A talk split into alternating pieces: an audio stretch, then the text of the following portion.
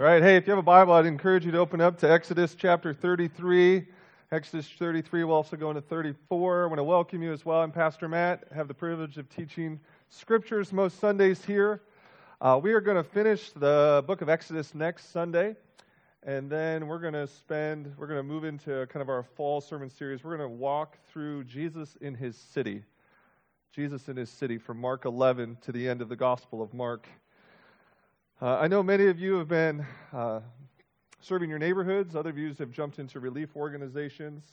Uh, just um, know that as just as a pastor, I'm praying that God would renew your strength. Uh, one of the my own needs this week, as I was digging into the Word, was to realize that God sustains the weary when they are about His business. And so, when we labor and we sacrifice and lay down our lives for others, God will keep us going. Now, with that, have wisdom. Take Sabbath. Get up in the morning, dig into the Word, be men and women of prayer. Uh, but know that God will sustain us as we serve Him. And so, just so you know, that the ministry of Eight Days of Hope, who's working out of St. Mark's, uh, they're only here for about five more days. So, if you haven't had an opportunity to give a few hours, half a day or a day with them, I'd encourage you to do that. And then, those of you, some of you have served with Samaritan's Purse, um, they're here, I think, through the end of the month. Um, so, if you're looking to that, I also want to remind you that uh, it's been the heartbeat of this church since it began 20 years ago to, to have the opportunity to plant churches.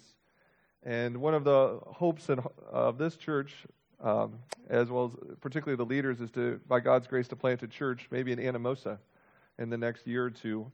And one of the first efforts toward that is to begin praying monthly in that city.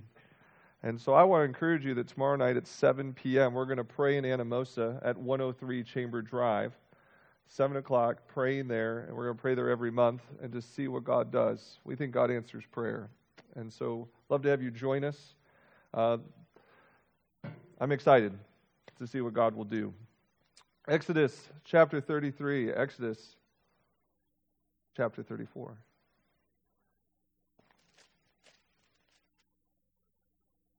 So I'd love, if you've never got to hear it before, I'd love to tell you my full engagement story sometime. It was on July 25th, 2002, and my friends, it was epic.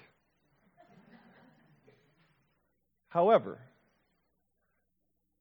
soon after, maybe an hour after, I had got down on my knee and this beautiful woman had agreed to be my lovely bride, she asked a strange question. She said, Honey, why did you buy a yellow gold ring when we had talked about a white gold ring? Next slide.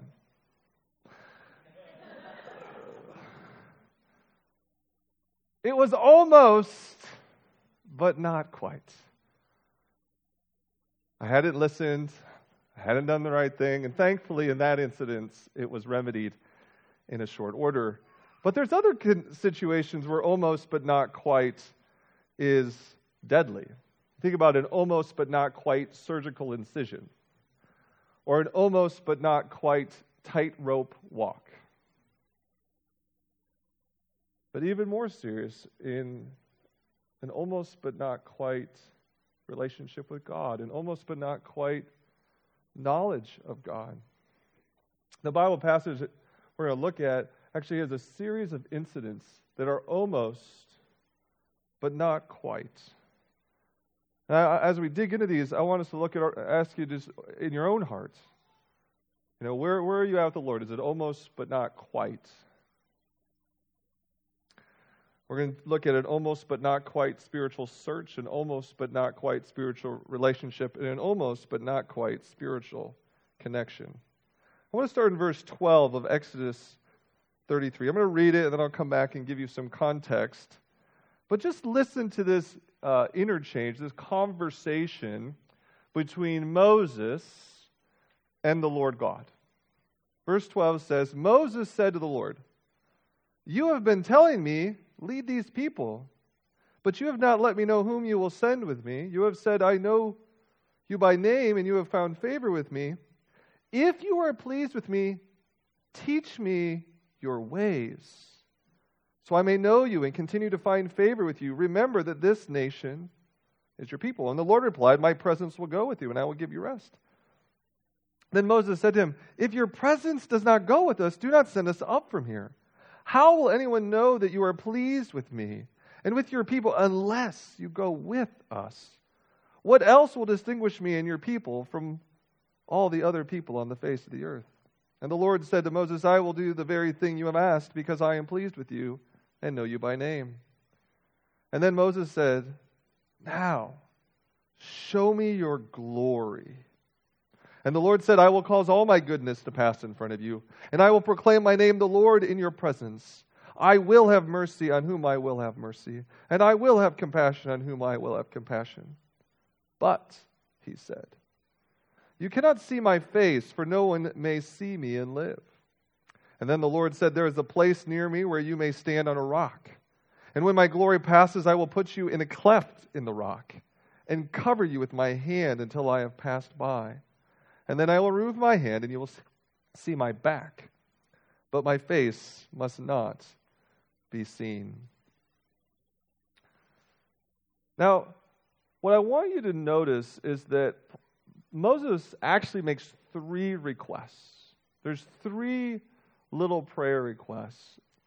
What I also want us to see is if he would have been, if he would have settled or, or, or been satisfied with just the first request or just the second request.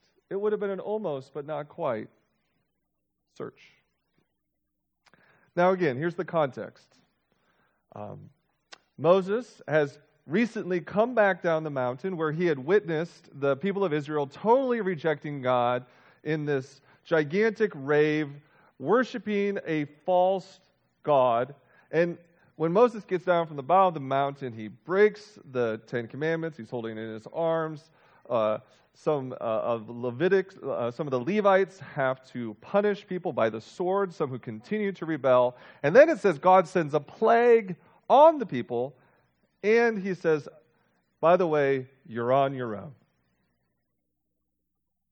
And Moses is petrified to think that the God who has pulled them out of Egypt by his mighty hand is now going to take one gigantic step back and say, Good luck. And so Moses prays. He's, he's interceding for the people, he's interceding for himself. And his first request, though, he says, God, you need to show me your ways. Verse 13. God, I need to know your ways. Now, this is an important prayer. This is someone saying, I need, you know, God, I want to know what you think is right and what is true and what is beautiful. Uh, I want to know the kind of God you are and the kind of direction that you want my life to lead. And that, that's a good prayer, but I also want you to know that that's not enough. A lot of people will see God enough to know right from wrong. Um, I think a lot of preachers that you might find on television, you know, here's your best life now, follow these seven steps, and you will be on a wonderful path for your life. But Moses doesn't just ask for God's ways. He then proceeds to say, and say, God, I need your presence. I need you to be with me, with your people. So, more than just kind of having a, mor- a moral direction or a spiritual direction, he knows he needs a spiritual presence. He needs God himself to be there in his life.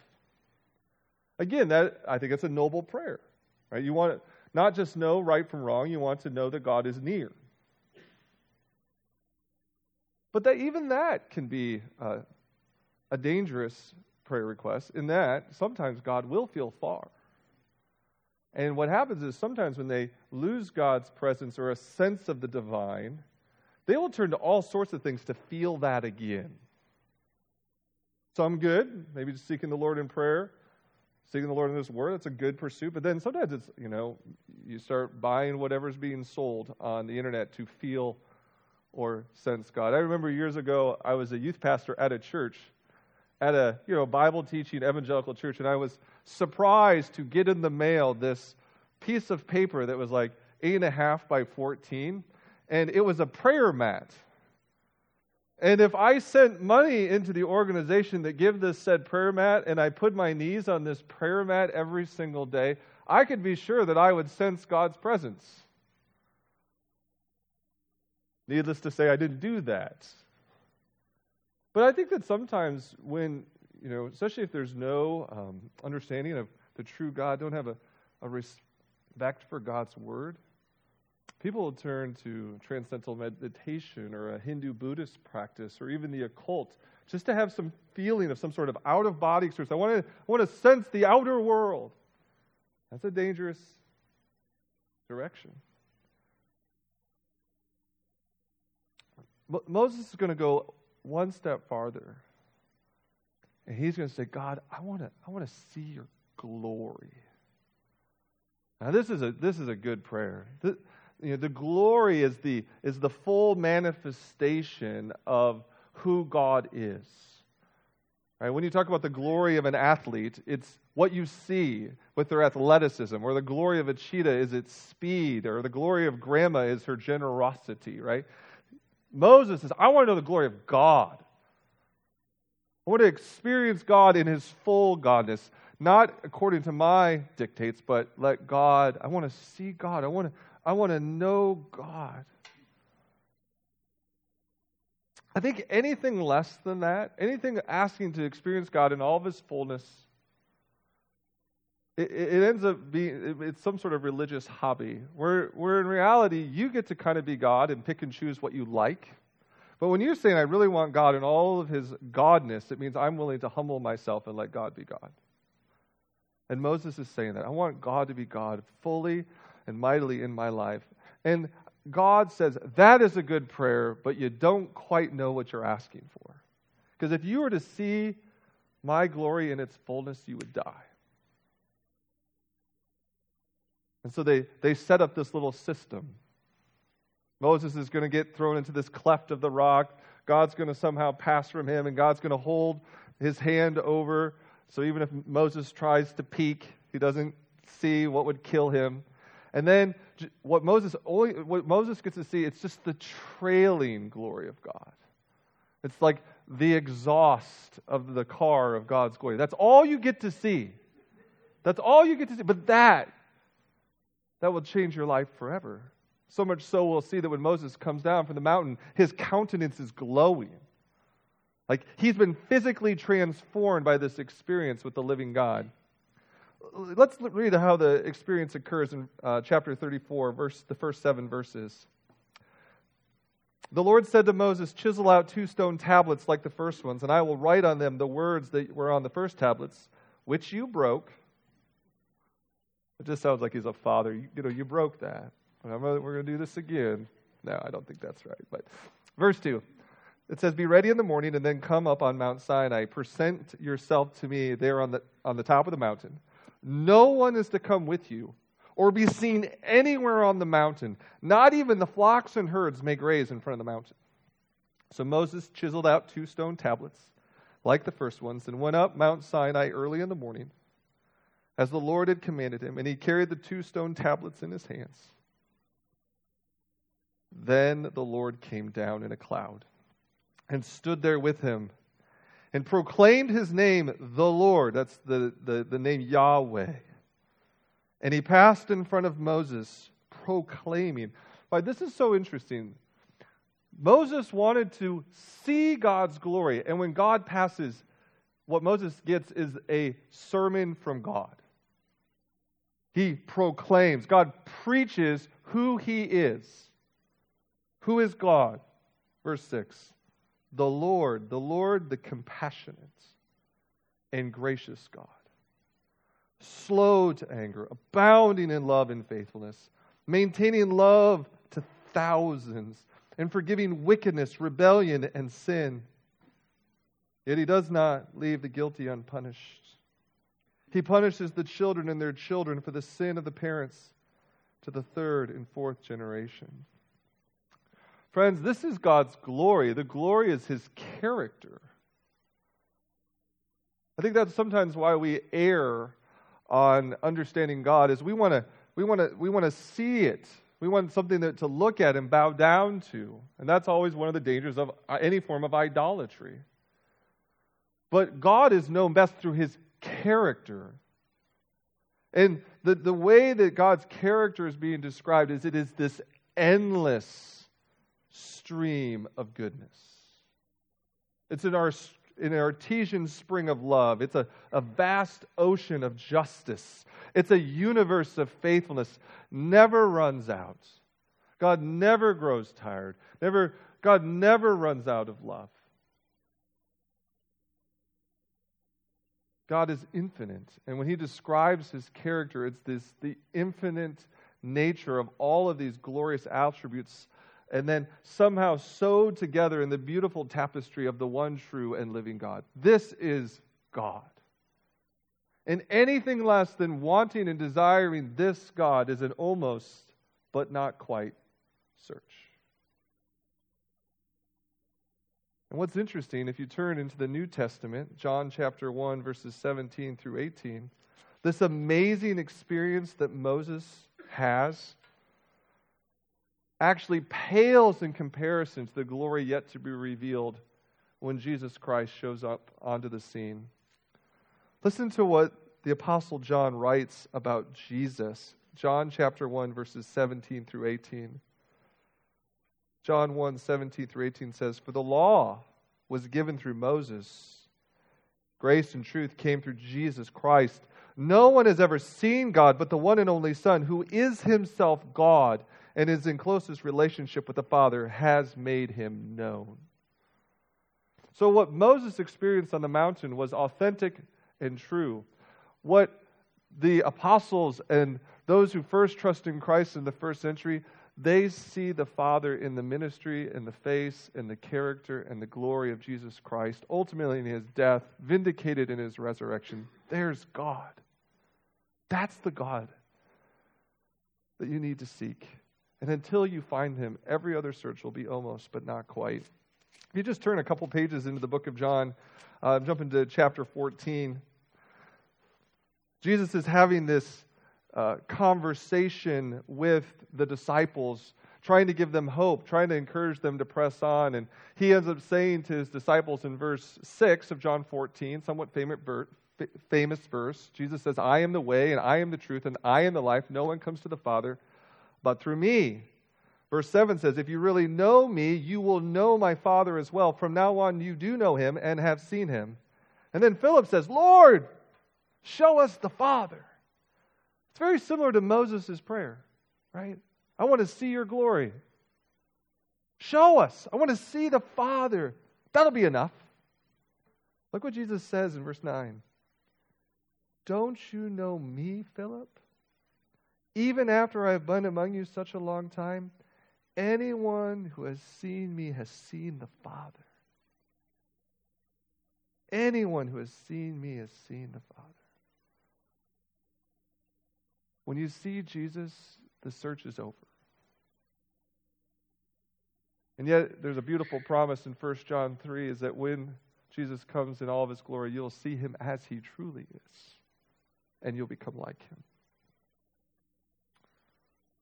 Story begins with almost but not quite search. It culminates in seeing the glory of God, but then there's another almost but not quite, that, and it's an almost but not quite spiritual relationship.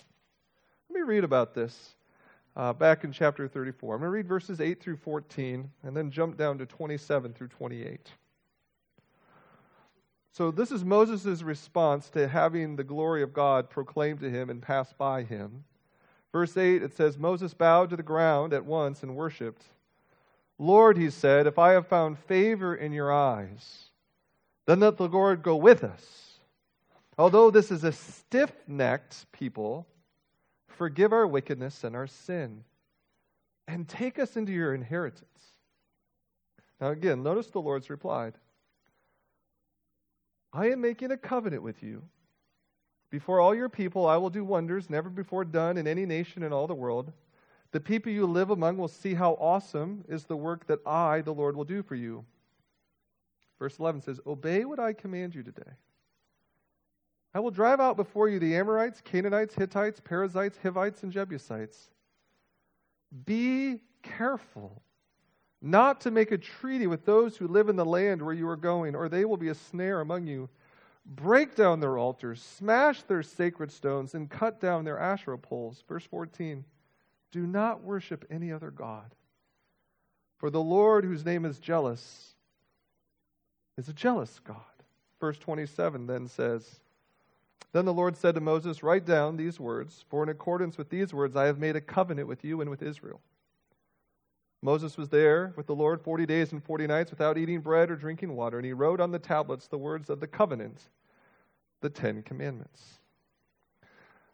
Why do I call this an almost but not quite spiritual relationship? Well, what is happening here at the end of Exodus 34? It's actually the description of a second wedding. It's the second covenant making relationship that Israel has with God. If you remember, we studied this from Exodus 19 through Exodus 24. God entered into a covenant with Israel. And he described the outlines of this marital relationship with God being the husband of his people and Israel being his bride. And at the end of Exodus chapter 24, the people said, We will do absolutely everything you have commanded.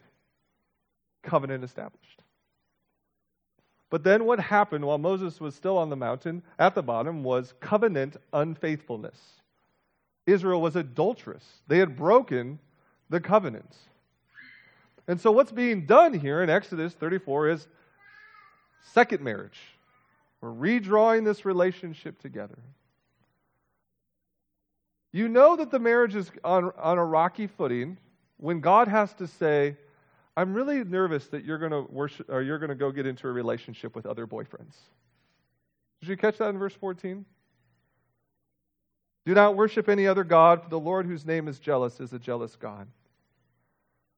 I've done a few weddings and attended more than I've conducted, and I've never included that in the wedding. Hey, by the way, None of you. No hanky panky with other girlfriends and boyfriends. Now it's assumed. I might add it. Might add it to the vows. But this is it's just this this reestablishment of the covenant, it's it's putting it kind of in, in, in relief, like this is in the context of your unfaithfulness, Israel. There is something broken in this relationship with God and Israel from the get go. In fact, according to Jeremiah 31, and throughout. Just turn with me. I didn't get this onto the PowerPoints. I'm going to read it to you. Jeremiah 31, verses 31 through 34. Jeremiah 31, verses 31 through 34. Jeremiah is a prophet, and he's foretelling something that's going to happen in the future. And he's actually pointing to Jesus. We know that because the book of Hebrews, Hebrews tells us so. But Jeremiah 31 says this The days are coming, declares the Lord, when I will make a new covenant with the people of Israel and with the people of Judah. It will not be like the covenant I made with their ancestors when I took them by the hand to lead them out of Egypt, because they broke my covenant. Though I was a husband to them, declares the Lord. This is the covenant I will make with the people of Israel after that time, declares the Lord. I will put my law in their minds, and I will write it on their hearts. I will be their God, and they will be my people. No longer will they teach their neighbor or say to one another, Know the Lord, because they will all know me from the least of them to the greatest, declares the Lord. For I will forgive their wickedness and remember their sins no more the covenant that's getting put together, the spiritual relationship that's back here in Exodus 34, it's almost but not quite. It is a beautiful thing. God has chosen Israel. He's going to reveal his glory through the people of Israel so that the nations might know. But from the get go, it's broken because of their adulterous hearts. And so Jeremiah says, Guess what? A new day is coming where there's going to be a new relationship with God, that it isn't going to be this outward thing, it's going to be this inward thing. It's going to change your heart that you would love me, change your heart that you would obey me. You see, an inward transformation is needed. There wasn't enough power in the old covenant. There's, there's something bigger and more powerful had to happen, and that's going to come through the personal work of Jesus Christ and then the sending of the Holy Spirit just to try to help you understand this, I want to tell you a little bit about my week. Uh, I was going to do a very simple job. I was going to replace something called a condensate pump. So I have the box of the, the second one I bought, story to come. So all this is is this little my air conditioner furnace produces some precipitation. It dribbles down into the pump, uh, and then the pump like shoots it out so it can drain away. It's a very simple device, and mine was really noisy, so I'm going to replace this pump. And so I order one, and it comes, and it has to be hardwired to the furnace. And so um, I try to do this, thinking I do it well, and I, I think I got it figured out. And I go to turn it on and it turns on, but not all the way. And, and why? Because I bought the pump built for 220 or 230 power, and it's only being run with 110, 115. And so the pump kind of has some power, but not enough to move it. So it's supposed to shoot up to 20 feet in, in the air. My pump went about six inches. So we had to buy a new one and do something totally different. But in some ways, that's what the almost but not quite spiritual relationship was under the old covenant. It didn't have enough power, it didn't have enough transformation. There's even subtle warnings all throughout the old covenant that you don't need a circumcision of the flesh, you need a circumcision of the heart. God has to come in and re- rewire and restore your soul so that you can have a real and abiding relationship with God. And if that's never happened to you, if you've never experienced the power of God coming in and changing you, you get down on your knees, or you can sit in red chairs too, but you ask God, God, would you change me from the inside out? Would you make me a new creation by the power of the Holy Spirit? Would your Son's blood forgive me of sins, cleanse me of wickedness, and make me new? Bible calls that conversion. Sometimes it's called regeneration. Sometimes it's called being born again. If that hasn't happened to you, you have an almost but not quite spiritual relationship. But almost, almost but not quite is not enough. And so ask God to come in and change you. I want to look at one last, one last almost but not quite. It comes at the end of 34. Verse 29. Says, When Moses came down from Mount Sinai with the two tablets of the covenant law in his hands, he was not aware that his face was radiant because he had spoken with the Lord.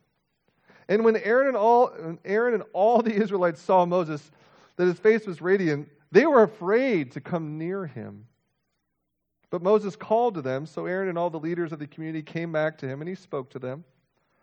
Afterward, all the Israelites came near to him, and he gave them all the commands the Lord had given him on Mount Sinai. When, Mo- when Moses finished speaking to them, he put a veil over his face. But whenever he entered the Lord's presence to speak with him, he removed the veil until he came out. And when he came out and told the Israelites what he had been commanded, they saw that his face was radiant. And then Moses would put the veil back over his face until he went to speak with the Lord. Now, this is one of those passages that I love to imagine, but you think about this. When, God, when Moses came down from the mountain, everyone could tell that Moses had been transformed physically by being with God. I, I do wonder, and this is my spiritual speculation, if, if he, he is experiencing a little bit what heaven will be like when, when our bodies are transformed. I get that because you think about at the transfiguration of Jesus at the top of the mountain, he glowed. Right? There's something about the transformation of God is people glow. And obviously that was pretty intimidating, and so the people were like, "Whoa, Moses, like should we get close to this guy?" And Moses had to kind of woo them hey, come, I'm going to tell you what God has told me. He tells them that this, the covenant has been reestablished. God is going to go with us. And then all throughout his life, he would have these little encounters with God, and it would transform him just a little bit. And he had to wear this veil. This veil gets picked up later in the New Testament, and it's it's really beautiful, even though it's somewhat confusing. Just turn to 2 Corinthians 3. I think without 2 Corinthians 3, it would be very challenging to understand anything about this veil. Uh, but the Apostle Paul helps us understand that that veil symbolized something about the old covenant in comparison to what God wanted to do in the new covenant with Jesus Christ. Paul writes in verse 10, uh, he says, For what was glorious has no glory now in comparison with the surpassing glory. So, what he's saying is, when the old covenant came, there was a glory to it. But now that the greater glory, the person work of Jesus Christ, has come, that old glory has passed away. It's much the same way that the moon has a glory to it. But when the sun comes out, you no longer see the moon. Right? That's this idea of when Jesus arrives, all that precedes it has just been surpassed. Verse 11 says, And if what was transitory came with glory, how much greater is the glory of that which lasts? Listen, Paul writes, Therefore, since we have such a hope, we are very bold. We are not like Moses, who had put a veil over his face to prevent the Israelites from seeing the end of what was passing away, but their minds were made dull. For to this day, the same veil remains when the old covenant is read. It has not been removed because only in Christ is it taken away. Even to this day, when Moses is read, a veil covers their hearts. But whenever anyone turns to the Lord, the veil is taken away. Now, the Lord is the Spirit, and where the Spirit of the Lord is, there is freedom. And we all who, with unveiled faces, contemplate the Lord's glory, are being transformed into his image with ever increasing glory, which comes from the Lord, who is the Spirit. What Paul has done here is he's saying that under the old covenant, under the old law, there was a veil to the full revelation of who God is. Now, it told you things about God. God was holy. You don't approach God willy nilly. Uh, you get a sense of his morality, his justice. We hear about his love and his graciousness. But if you stay, this is what Paul's saying, if you stay in the law, if you stay in the Old Testament, there's a veil. You don't fully know God. It's not a true, open, unhindered relationship with God. There's a veil. But when you turn to Christ, the veil is ripped away. You have open access with God. There's no barrier between you and God. You have Him fully and completely. You know, like many of you, I've been wearing masks at various locations. I out of a gaiter, which is way cooler. You know, but I guess, don't you guys all agree that there's something that inhibits human relationships with a mask? And we know that there's some good reasons that masks are worn, but it does make it hard to kiss my wife. Right? You, you do wonder if the people at Menards are actually making faces at you. I, I have it on good account that they are. Right? And so we just know that there's something about the veiling of a face, the covering of a face, that says you're not fully connected. That the spiritual connection with God is not full until the veil or the mask is ripped away. And in the middle of Jesus' ministry in John 5 24, Jesus says that veil or that separation can end through me and through me only. Let me read John 5 24. This is God's word. Jesus says,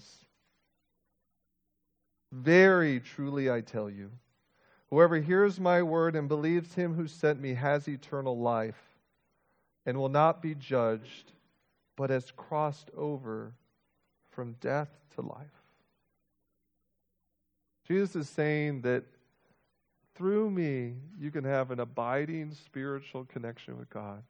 You're no longer connected to death, you're connected to life. You have crossed over and you are wrapped into the arms of God.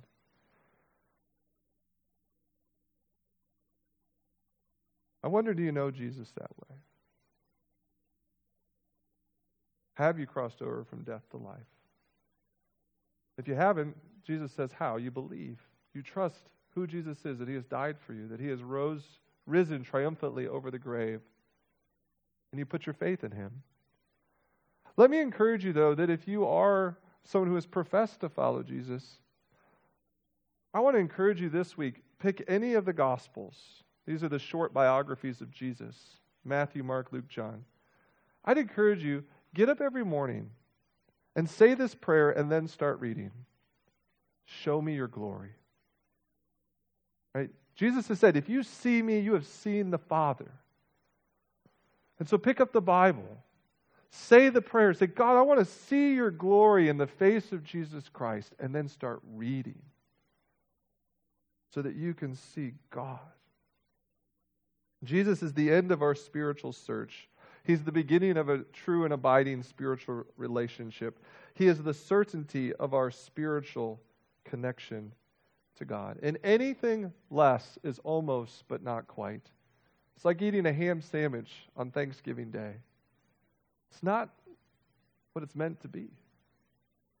But Jesus is. So let me pray for us, and then we'll remember Jesus in the Lord's Supper. Father, we thank you for your abiding word, the word that is true, word that helps us to understand the realities we face each day. Lord, I'm thankful that Moses uh, knew that your ways weren't enough, even your presence was enough. He wanted to see your glory. I pray that that would be our hearts too. We would want to see your glory. We would want to know the character of God. I pray that we'd all just hunger and thirst for righteousness. That we would seek the Lord Jesus Christ, who has made a way for us to have life, life everlasting, a connection with the Father. Thank you for the hope that is ours in Christ Jesus. And I pray, God, that we would still see more of your glory. I pray that we wouldn't be content, that we would press on. That it would be true of us individually, eh, part of this church family, but true of us corporately, that we would seek the Lord. In Jesus' name, amen.